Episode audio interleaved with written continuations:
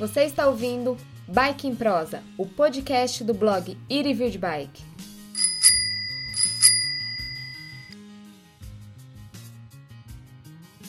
Este programa é um oferecimento de Curitibike, a maior empresa de cicloturismo urbano do Brasil, e Bike Compostela, pedale o destino dos seus sonhos.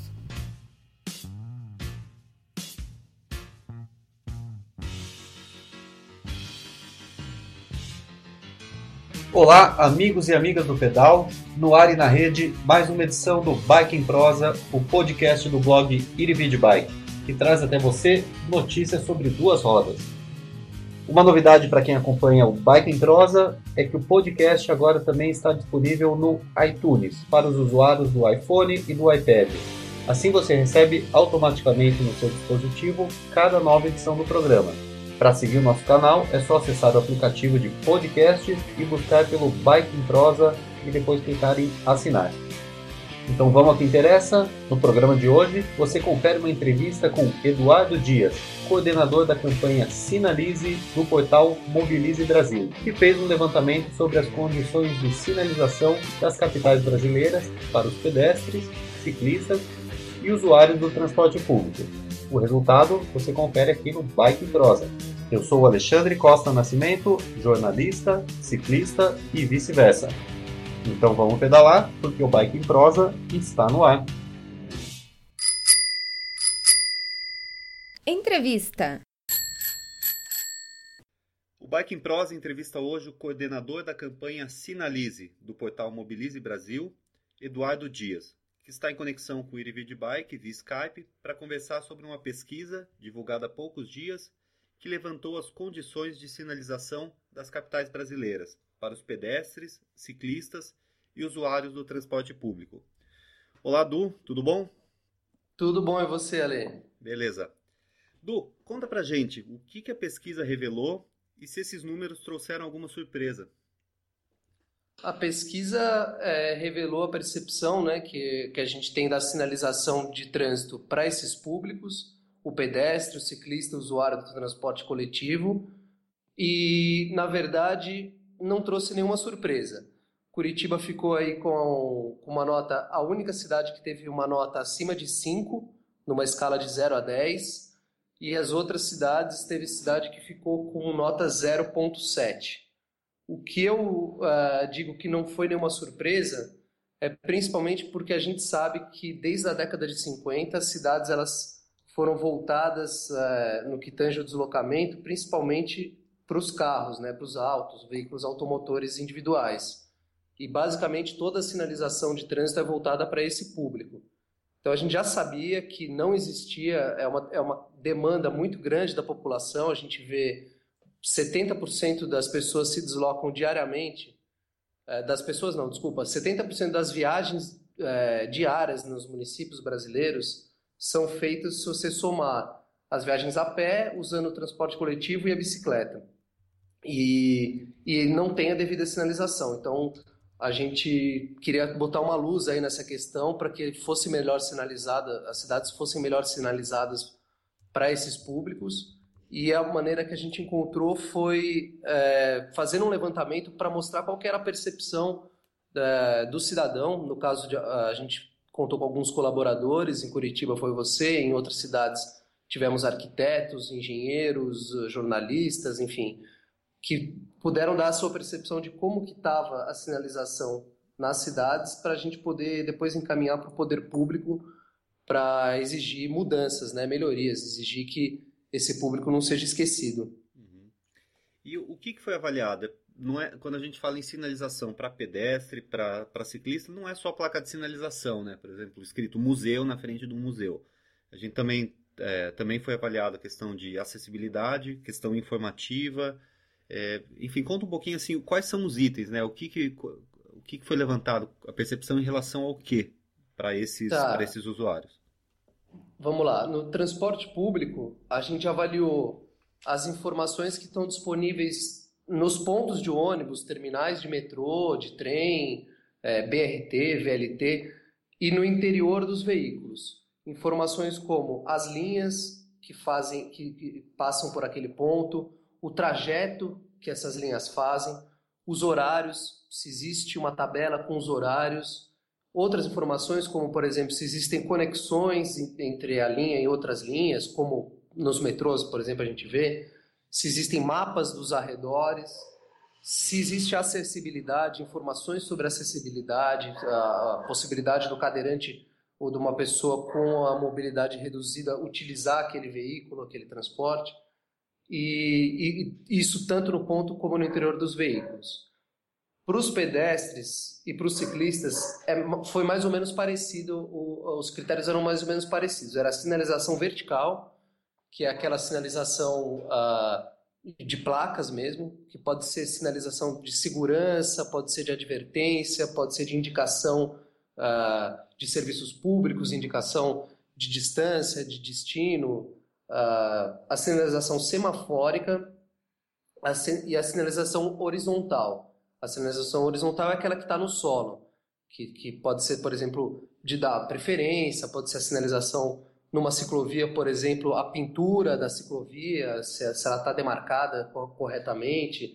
Uh, e dentro desses critérios, a gente avaliou a existência da sinalização, a suficiência da sinalização, a visibilidade e a conservação. Porque muitas vezes a gente tem a sinalização, mas cresceu uma árvore, por exemplo, na frente da placa e a placa já não está mais visível ou a placa foi colocada ali, mas a tinta saiu e já não se vê mais o que ela estava querendo indicar. Então ela não foi bem conservada. Então isso também estava é, no, nos critérios ali, nas notas, para a gente considerar nas avaliações.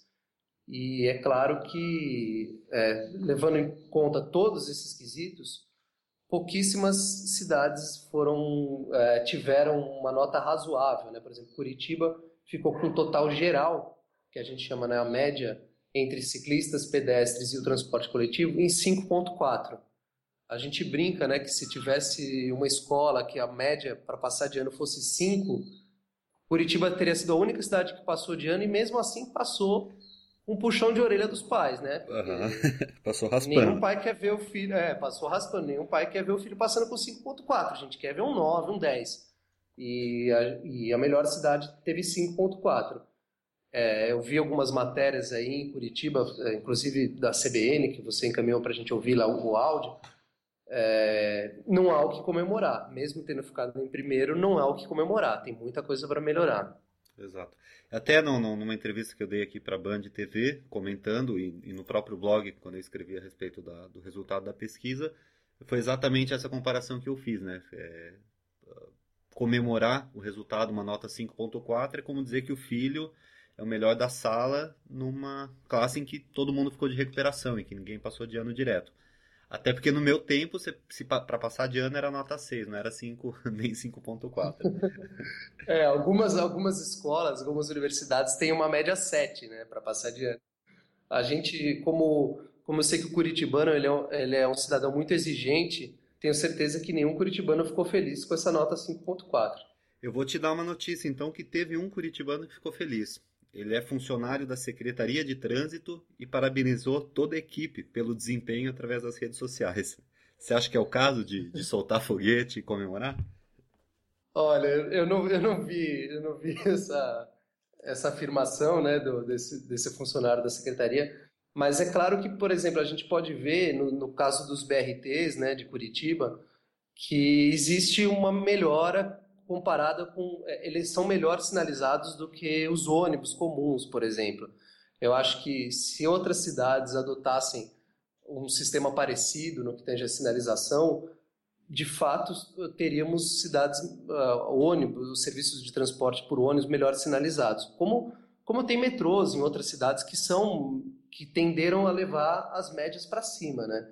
Por exemplo, em São Paulo, São Paulo teve é, no transporte público uma, uma nota 4,5. Isso se deve muito à nota do metrô de São Paulo. Se tirasse o metrô de São Paulo, certamente essa nota seria menor e o total geral de São Paulo, que foi 3,8, não chegaria a 3.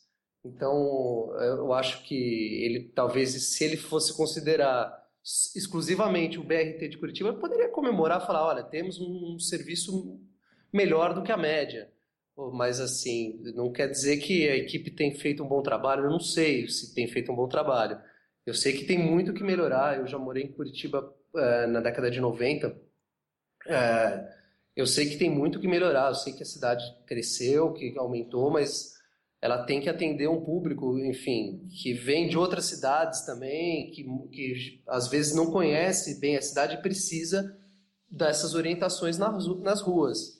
Não pode depender de, de, aplicativos que a gente vê por aí, que tem aplicativos muito bons, que, que sinalizam muitas coisas, inclusive rotas né, do transporte público e tal, o cidadão não pode depender disso. Ele tem que ter essa informação nas ruas. Exato. É, uma das deficiências hoje para o usuário do, do, transporte público é exatamente essa, né? A informação ela está ali, até a, a, a URBS, que é quem controla, quem faz a gestão do sistema, abriu os códigos para os desenvolvedores, mas uma questão, acho que simples e barata, que é você imprimir um papel, colocar um xerox ali no, no, no, ponto ou na estação tubo, é, com o horário das linhas, isso não tem.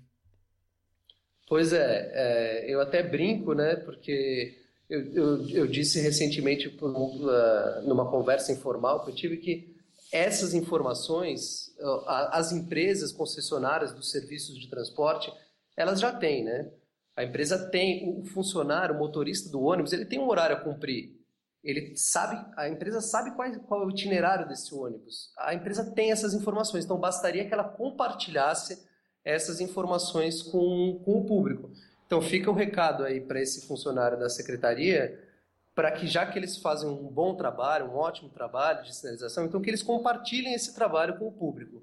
Porque não adianta fazer um bom trabalho e deixar na gaveta. Exatamente. Dudu, e bom, a gente falou de Curitiba, que é quem estava na ponta do, do, aí do ranking. Vamos falar um pouquinho de Manaus, né? uma nota 0.7. Eu nunca estive em Manaus pessoalmente, não sei se você já teve, já teve lá.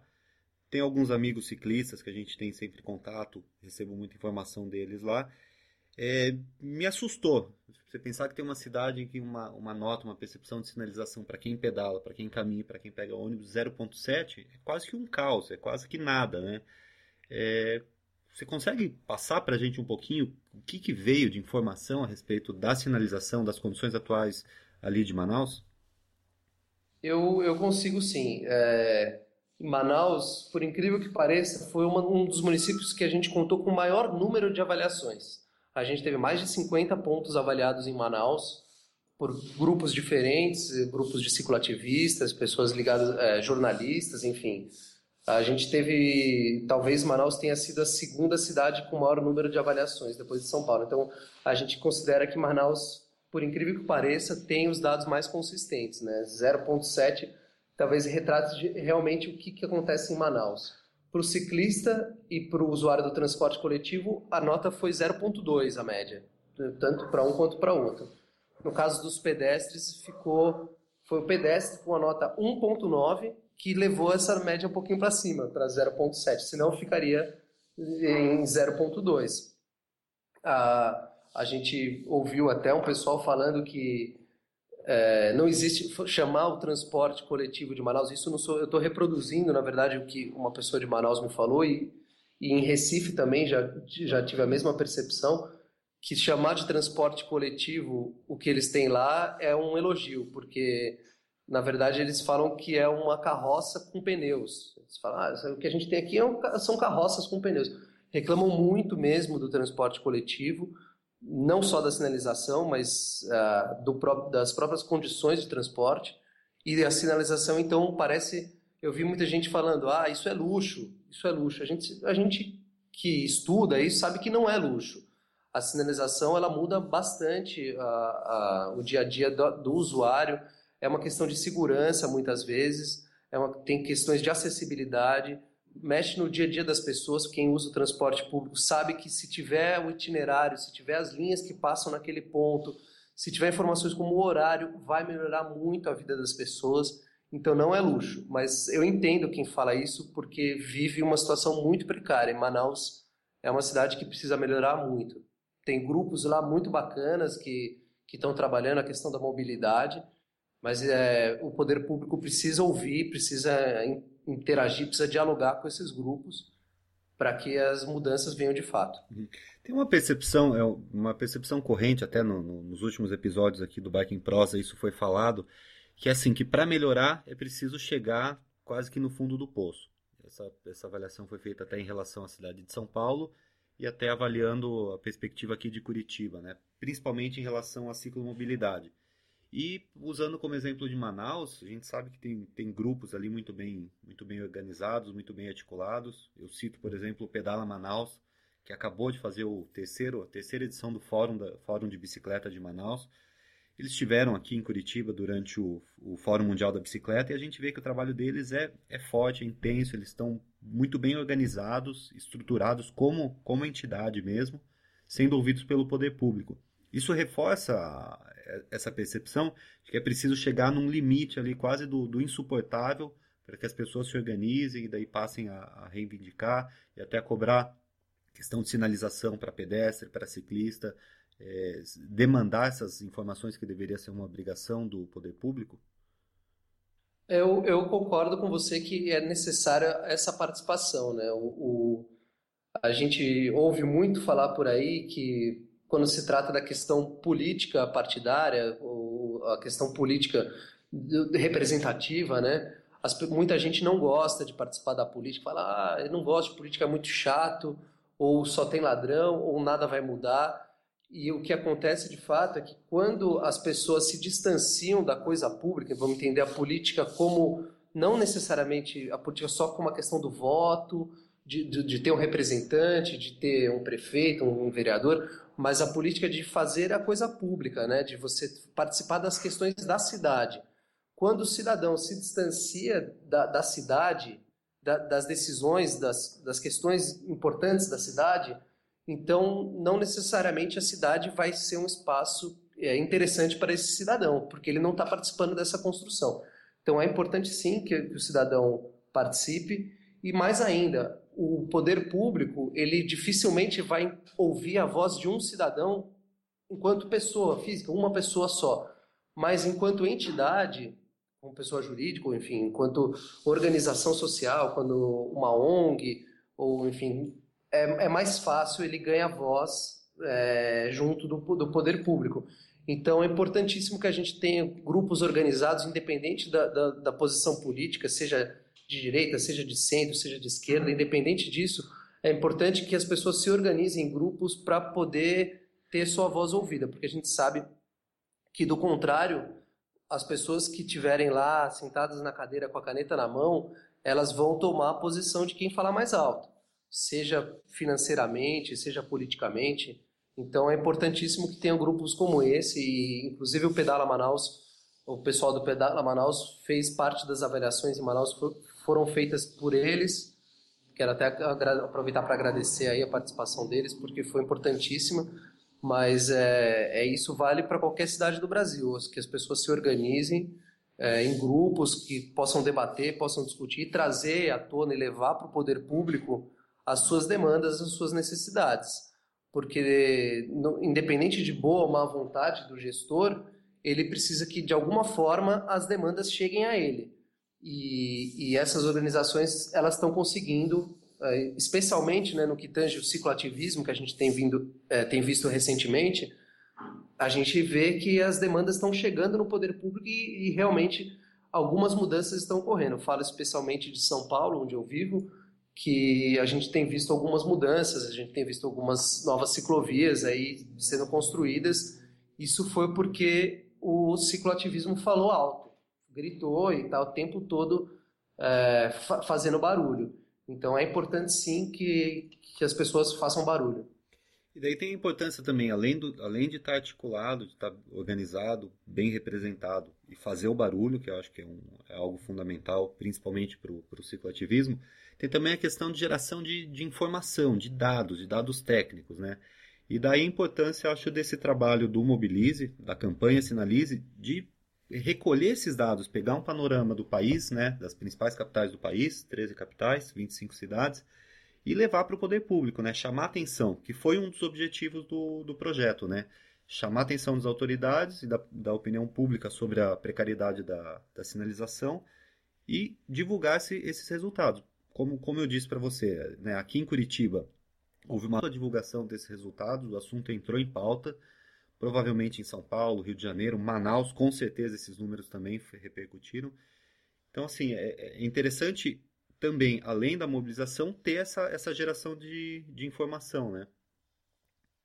Sim, com certeza. A gente é, entendeu já numa pesquisa feita anteriormente, que foi a pesquisa, o levantamento Calçadas no Brasil, que teve uma grande repercussão na mídia, e inclusive algumas prefeituras, é, após a divulgação dos resultados da campanha Calçadas do Brasil, algumas prefeituras se dispuseram a melhorar as calçadas, é, basicamente aquelas calçadas que são de responsabilidade da prefeitura, porque no Brasil a gente sabe que boa parte dos municípios as calçadas são de responsabilidade do proprietário do imóvel.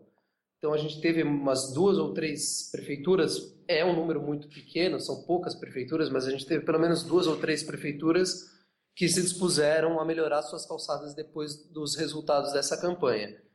Então a gente pegou esse modelo, falou, vamos fazer alguma coisa semelhante com a sinalização. A gente já chamou atenção para as calçadas, Continuamos com, é, batendo na tecla das calçadas, sabemos que a gente não pode parar porque não, ainda não está bom, mas queremos também chamar atenção para a sinalização agora nesse momento e adotamos esse modelo, que é um modelo assim de estudar a legislação. A gente tem é, na página da campanha de Sinalize tem todo o estudo da sinalização, das leis de trânsito, das, da, de quem são as responsabilidades pela sinalização, quais são os direitos dos cidadãos, e a partir desses estudos e, e, e de estudo também das melhores práticas que a gente viu em alguns documentos que a gente pegou de cidades como Nova York, Londres, Barcelona, Amsterdã, é, que a gente sabe que tem uma sinalização muito melhor do que a, que a gente vê na maioria das cidades por aqui, a gente criou os critérios para fazer essas avaliações.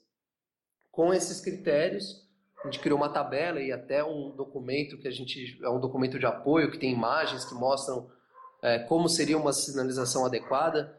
A gente disponibilizou isso numa ferramenta online para que as pessoas possam acessar né, online essas informações e quando forem a campo estarem munidas né, de, de documentos que, que facilitem e, e, e, tornem essa avaliação também uniforme, né, que a gente não tenha nenhuma discrepância.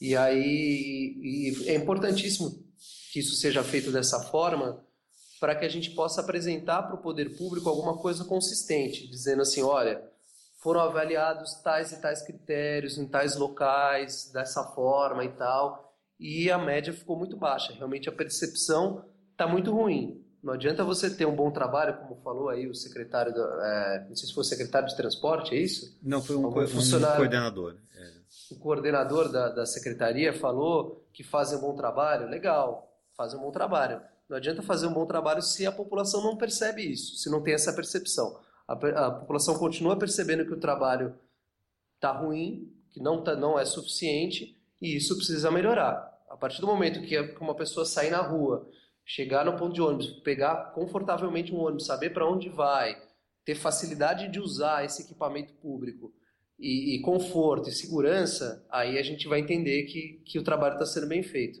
Senão, não, não adianta. Uhum. E, e é, a campanha ela continua no ar, né? Quem, quem quiser contribuir ainda pode mandar suas impressões pelo formulário no site. A campanha ela, ela continua em construção, como que é? Ou agora que divulgou os resultados, ela, ela cumpriu o seu papel? Não, a campanha continua. Quem quiser pode entrar no, no endereço é www.mobilize.org.br barra campanhas barra sinalize.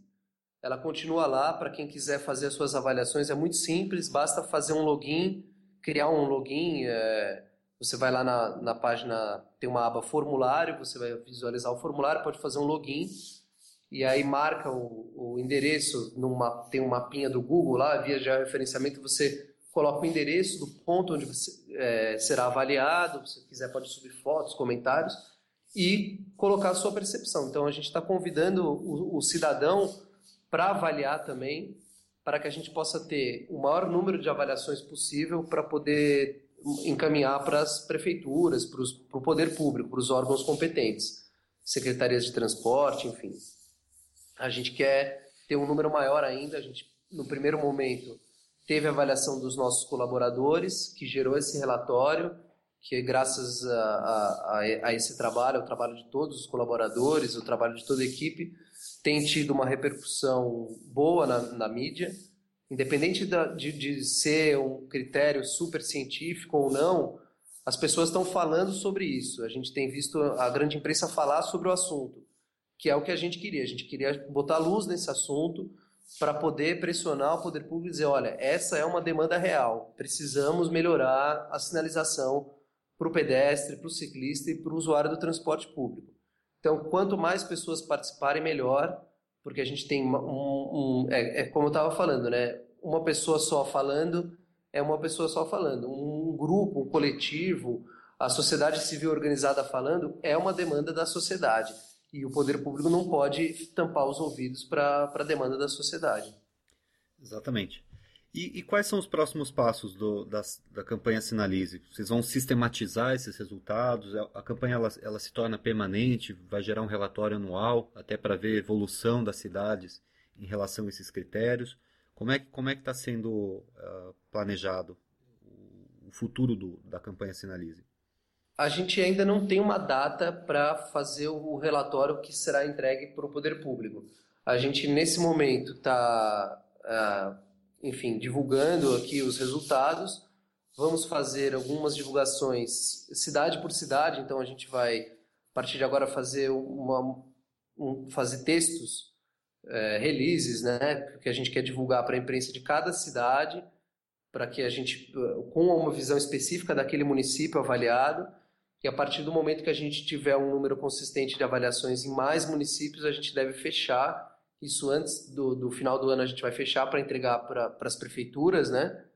E, e ela não termina aí, ela continua no ar, ela vai continuar disponível. A gente espera que nos próximos anos a gente tenha, continue tendo avaliações para que a gente possa ter é, é, o quadro da evolução. Mas isso é um trabalho muito difícil, porque quando a gente trabalha é, uma cidade já é difícil. Trabalhando com o universo Brasil, né, que são vários municípios, a gente sabe que não é fácil mobilizar tanta gente por tanto tempo. Então a gente espera mesmo que as pessoas continuem participando, que a gente possa fazer a avaliação da, do crescimento ou não, da melhora ou não da sinalização, de como, como isso se desenvolveu. Mas o mais importante é que a gente faça esse relatório agora entregue para as prefeituras e, e pressione para que haja melhorias.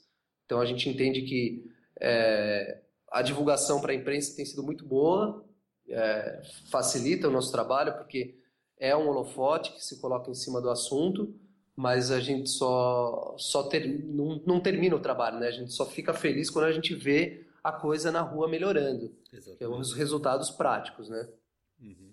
Então só vamos lembrar o site é mobilize.org.br barra campanhas barra sinalize. Então entra ali, daí tem o formulário. Exatamente. O pessoal pode mandar a sua, sua contribuição aí para ajudar a enriquecer essa pesquisa. Du, é uma Exatamente. Outra... Beleza. É uma outra questão aqui é...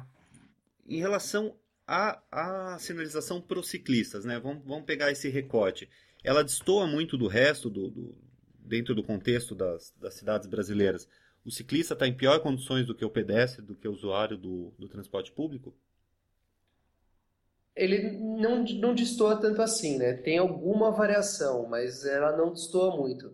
Vamos ver lá na parte de baixo da tabela, Manaus, por exemplo, a sinalização do ciclista e do transporte coletivo ficou mais ou menos igual, porque lá quase não existe. Então, tanto para o ciclista quanto para o usuário do transporte público. É, em Fortaleza, foram, as notas foram bem parecidas, né? 1 para 1.1, no caso dos pedestres, um pouco melhor sinalizado, porque alguns cruzamentos têm faixas de pedestre, então isso melhorou um pouquinho, ficou 1.8, mas uh, ficaram tudo entre 1 e 2, né? Não, não, variou muito. Em Maceió, a mesma coisa, o ciclista ficou, a média ficou 1.5 e o transporte coletivo 1.2. Então a gente vê que assim é um público que realmente tem sido negligenciado. Na parte de cima da tabela, é, até pelo fato de ter, terem sido avaliadas algumas ciclovias, né, que, que tendem a ter uma avaliação melhor do que a rua comum, a, a, a ciclovia, a, a avaliação para os ciclistas ficou com nota 5.5 e a do transporte coletivo 5.2, que foram notas boas também, comparadas com os outras, as outras cidades, mas a gente sabe que, que são fracas, muito pelo aquilo que eu falei, né? Porque tem o BRT em Curitiba que leva a nota para cima, mas é, ficou nessa, ficou bem próxima, faixa bem próxima. No Rio de Janeiro foi bem uniforme a avaliação, ficou média 4.6 nos três quesitos, né? Tanto no ciclista, o pedestre e o transporte coletivo.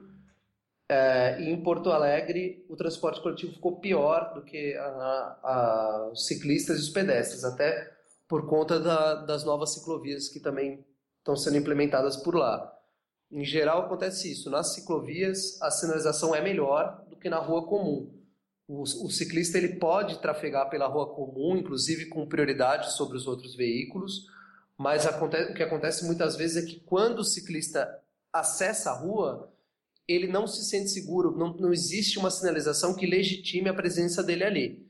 Se você tiver uma placa, rua compartilhada, uma sinalização no solo, indicando por onde o ciclista deve seguir, um limite de velocidade reduzido, uma série de, de um cenário com uma série de, de coisas, uh, o ciclista ele vai se sentir mais seguro, os próprios condutores dos veículos vão perceber melhor que ali é um espaço que o ciclista deve ter prioridade. Então, as notas nas ruas comuns elas uh, tendem a levar a variação uh, do, da sinalização para o ciclista para baixo, porque realmente a gente não tem. Quando tem mais ciclovias, as notas elas acabam subindo um pouco, porque as avaliações nas ciclovias elas são sempre um pouquinho melhores. Mas ainda a gente sabe que ainda tem muitas ciclovias com falhas na sinalização, que não tem, por exemplo, indicação do destino, de distância, do percurso, né? O que, que tem naquele percurso aonde ela vai chegar. A gente vê muitas vezes cruzamento das ciclovias com vias para carros mal sinalizadas, então é, é, muito perigoso ter acidentes. Aqui em São Paulo mesmo teve um cinegrafista aí que, que perdeu, uh, se não me engano, perdeu a mão, teve, teve um acidente muito grave com um ônibus porque a ciclovia cruzava uma via, ele era mal sinalizada e ele acabou sofrendo esse acidente. Então a gente sabe que mesmo nas ciclovias que são melhor sinalizadas do que as ruas comuns, ainda precisa melhorar. É. é. o foco da sinalização ele é sempre nas, quando existe, é sempre nas áreas de, de conflito, né? Sempre ali no cruzamento, sempre na, quando, quando há uma intersecção ou uma convivência direta com o, com o automóvel, com, com, o veículo motorizado. E, e só para explicar um pouquinho aqui em Curitiba o que, que aconteceu, né? Como é, por que, que essa média veio, veio alta?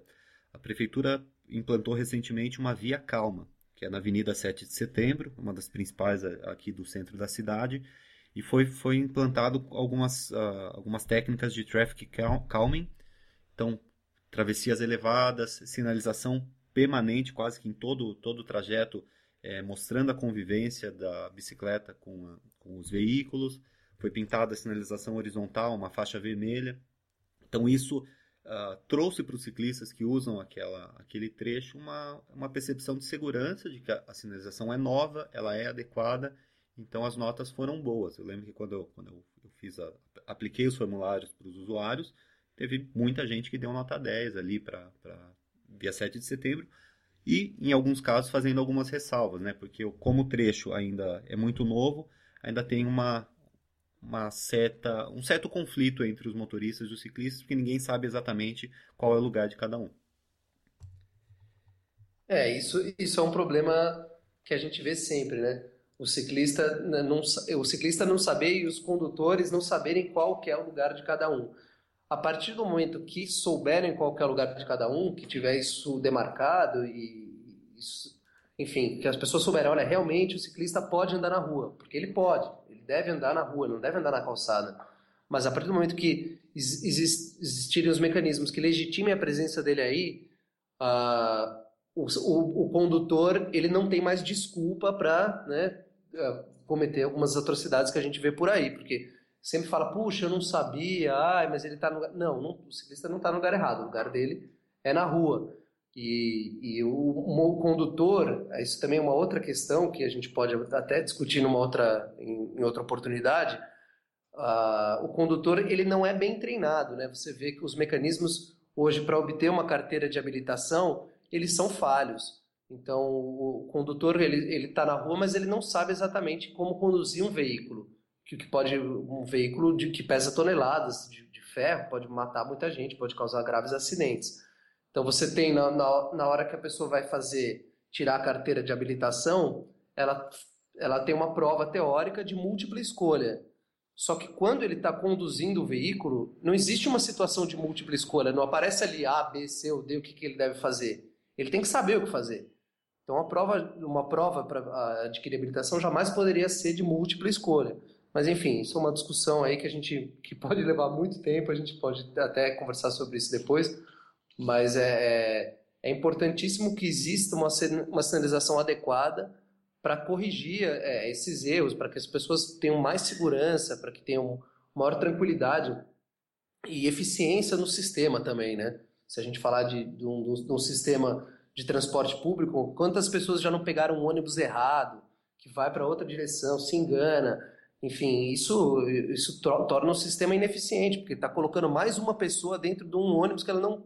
Ou a pessoa faz uma baldeação, pega dois, três ônibus, ou sai do ônibus, pega o metrô, sendo que se ela esperasse um pouquinho mais, poderia pegar um ônibus que iria direto para aquele ponto. É, isso é uma coisa que torna o sistema mais ineficiente, menos eficiente, né, no caso. Então, uma sinalização adequada ajudaria, inclusive, nesse ponto. No caso do, do, do transporte público, no caso dos ciclistas, nem se fala, né, do pedestre. O pedestre está andando na rua e vê uma placa que indica para o carro que se ele quiser ir para a região central, por exemplo, ele tem que virar para a direita, quando o centro, na verdade, está para a esquerda. Só que para o veículo automotor ele tem que fazer o contorno para poder atravessar a avenida, então a placa indica para a direita. E para o pedestre ele poderia fazer um caminho mais curto, indo direto para o destino dele, e não faz porque não existe sinalização, ele acaba muitas vezes seguindo a sinalização que está lá disposta para os veículos. Então, é, é uma questão que, que poderia melhorar muito, sim, a dinâmica do deslocamento nas cidades, e é por isso que a gente está fazendo esse trabalho. Beleza. Du, você também é ciclista, você teve uma experiência interessante, uma viagem de bike pela Europa, que você relatou no blog Mobilize Europa. Queria que você contasse um pouquinho dessa experiência e o que, que você aprendeu observando o modelo de mobilidade urbana nas cidades do velho continente. Eu viajei, foi o ano passado, de abril até novembro, do, do começo de abril até o meio de novembro, é, pela Europa. Passei por nove países, eu desembarquei na Holanda, é, atravessei a Holanda, fiz todos os meus deslocamentos de bicicleta, né? Eu atravessei a Holanda, o norte da Alemanha, entrei na República Tcheca, depois a, a Áustria, voltei para o sul da Alemanha, para a Suíça, o norte da Itália, a França, boa parte da França, até a Espanha e finalmente em Portugal. Eu fiz todos os deslocamentos de bicicleta e, além da infraestrutura para o ciclista, a maioria dos países conta com uma boa infraestrutura para o ciclista, com exceção aí vai Portugal, não é tão boa, e, e a Espanha tem algumas ressalvas, mas em geral é muito bom. A sinalização também ajudou muito, porque eu, eu não usei GPS, eu fui com mapa, aquele de papel mesmo. Eu, eu peguei esses mapas antes de, de sair do Brasil, mapa dos países, mapas rodoviários, enfim. E a própria sinalização durante o meu, meu deslocamento me ajudou bastante. Isso foi um dos motivos que fez a, a gente criar essa campanha pra, pela sinalização. Além disso, Uh, o pedestre também tem prioridade absoluta nas ruas, em boa parte da, das cidades desses países. E, e, o transporte público é muito, muito bom. Então a gente tem uma diversidade de modais muito grande.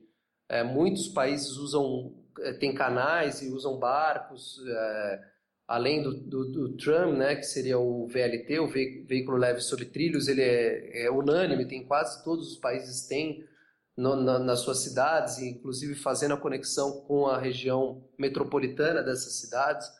É um veículo muito eficiente que a gente ainda não vê aqui no Brasil.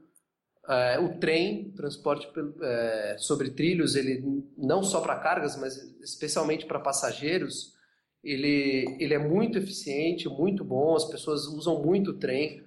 para fazer viagens entre cidades, entre países, inclusive.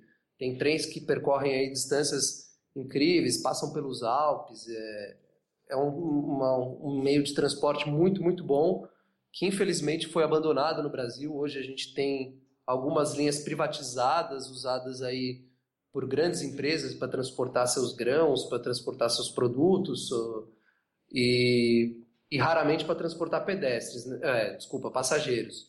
Quando transportam para passageiros, na maioria das vezes são trens turísticos que funcionam aí com, é, com uma periodicidade que a gente nunca sabe qual é, né? Se é na temporada, se não é, se é em feriado, se não é, e acaba sendo uma coisa que não, não, não dá para você usar no dia a dia, não dá para você contar no seu deslocamento do dia que você vai para o seu trabalho, que você vai visitar alguém usando esse, esse meio de transporte. Então, tudo isso poderia ser aplicado facilmente no Brasil. Uh, a gente sabe que da, da malha uh, que a gente tem é, hídrica, né? não tem uma malha hidroviária, né? mas a gente tem uma rede hídrica muito grande, tem muitos rios no Brasil, poderia usar para o transporte. No norte, no nordeste, tem alguns lugares que, que o transporte via barcas é, é é bastante utilizado, mas poderia ser melhor difundido. Os trens também poderiam ser melhor difundidos. Então, tudo isso poderia ser aplicado no Brasil, a, ajudaria muito a diminuir o trânsito que a gente tem. Na, no, no nosso sistema, ele é basicamente rodoviarista, né? tanto para o transporte de carga quanto de pessoas. Então, so, ele é sobrecarregado porque todo mundo usa o mesmo sistema, não existem opções é, em algumas cidades a gente já está vendo aí uma, uma mudança no planejamento, na ótica do, do poder público, querendo ir é, pri, privilegiar as calçadas, as ciclovias. Algumas cidades a gente tem visto isso, o trem, o metrô, mas para ir de uma cidade a outra, para ir de um estado para o outro, é muito difícil. Então a gente tem as rodovias e os aeroportos, mas a maioria das pessoas ainda não tem condições de viajar de avião e acaba sobrecarregando as rodovias. Você divide o espaço com caminhões, com uma série de outros veículos, sendo que se você diversificar os modais, dificilmente você vai ter um, um que seja sobrecarregado. Então isso melhoraria para todo mundo. O que a gente tem visto nas cidades brasileiras muitas vezes é quando a implementação de uma ciclovia ou quando tira o espaço para os carros para construir uma, um, uma, um trem de superfície, né, um VLT ou um BRT, que as pessoas reclamam muito, o usuário do carro reclama muito, sem perceber que é, indiretamente isso vai melhorar também o trânsito para o veículo automotor. Então, a criação de, um, de uma via exclusiva para ônibus, ele, além de organizar o trânsito, ela melhora sim o, o trânsito para o veículo automotor, mais pessoas podem usar o transporte público, e vão optar por usar ele sabendo dos custos que tem o transporte motorizado individual para a saúde, os custos financeiros, o estresse por causa do trânsito, a dificuldade de arrumar vaga para estacionar, enfim. Então as pessoas elas ainda é, essa mudança de comportamento e aceitação ela, ela leva tempo.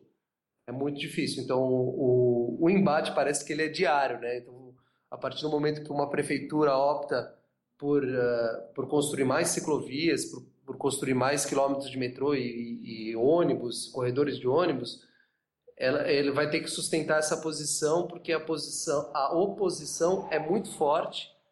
Tem muita gente que se opõe, uma indústria muito grande que se opõe a isso e demora um certo tempo para a cidade colher os resultados, os frutos dessas, desses investimentos mas é um caminho sem volta, porque a partir do momento que a cidade começa a colher esses frutos, ela melhora muito, a poluição diminui, a vida das pessoas, as pessoas passam a ocupar mais as ruas, a, a vida social das pessoas melhora, inclusive o comércio melhora bastante.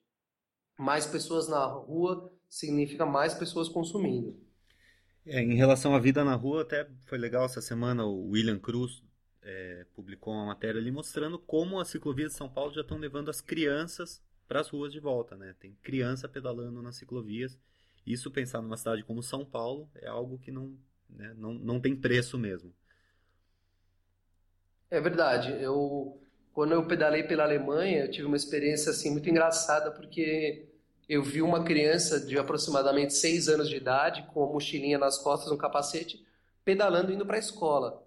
E a primeira coisa que me veio na cabeça foi: pô, cadê os pais desse moleque, desse piazinho aí, que deixam o moleque ir para a escola sozinho nessa idade? Que perigo. Aí eu parei e pensei, falei, puxa, eu tô pensando com a minha cabeça de, de paulistano, né? É Exatamente. É claro que aqui é seguro para criança ir. Então, o meu grande, eh, a grande constatação que eu fiz é que a gente vive com muito medo aqui, que a gente, na verdade, nós aprisionamos o, o, o nossos, nossas crianças, elas ficam reféns mesmo de um, de um transporte. O pai tem que levar para a escola, ou vem um motorista, ou tem uma van escolar. A criança não, não tem uma independência, ela não pode ir sozinha para a escola. E o mesmo acontece com os idosos, né? Então, quando você tem uma cidade como São Paulo, como Curitiba, como tantas outras que, que não tem condições para as pessoas andarem com segurança a pé ou de bicicleta, você acaba é, podando o, a liberdade delas, né? cerceando uma liberdade, o direito de ir e vir. E isso é muito ruim. A partir do momento que você investe em melhores condições para que as pessoas possam ocupar o espaço público, você garante a liberdade das pessoas e isso é, tem ganhos imensuráveis na qualidade de vida do, do, do cidadão. Perfeito.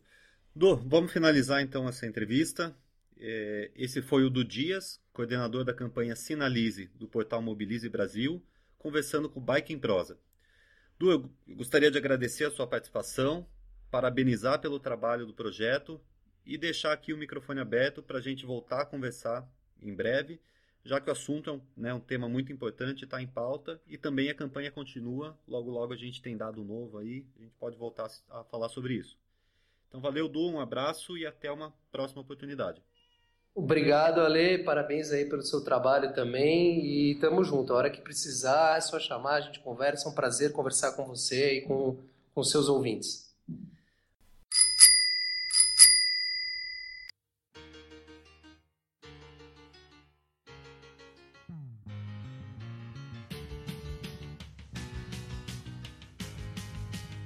Então é isso aí, esse foi o Bike em Prosa, o podcast do blog Irivid Bike. Eu espero que vocês tenham gostado de pedalar com a gente e a gente volta na próxima semana com mais um programa e novidades e informações sobre duas rodas. Eu deixo aqui o convite para você acessar o nosso canal e poder ouvir os próximos episódios do Bike em Prosa em soundcloud.com/irividbike programa também vai estar disponível na galeria de podcasts do iTunes para você que é usuário do iPhone ou do iPad. E se você quer dar alguma dica ou sugestão para o nosso próximo programa, mande um tweet com a hashtag Bike em Prosa. O nosso Twitter é o irividbike e nossa fanpage está no facebook.com irividbike. Você também pode mandar um e-mail para contato irividbike.com.br. O podcast acaba por aqui, mas as notícias continuam no blog. É só acessar www.irividbike.com.br. Então até o próximo programa, um abraço e a gente se vê pedalando por aí. Valeu!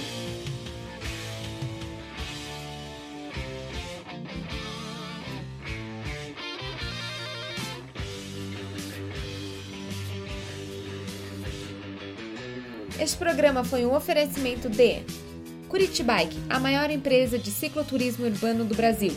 E Bike Compostela, pedale o destino do seu sonho.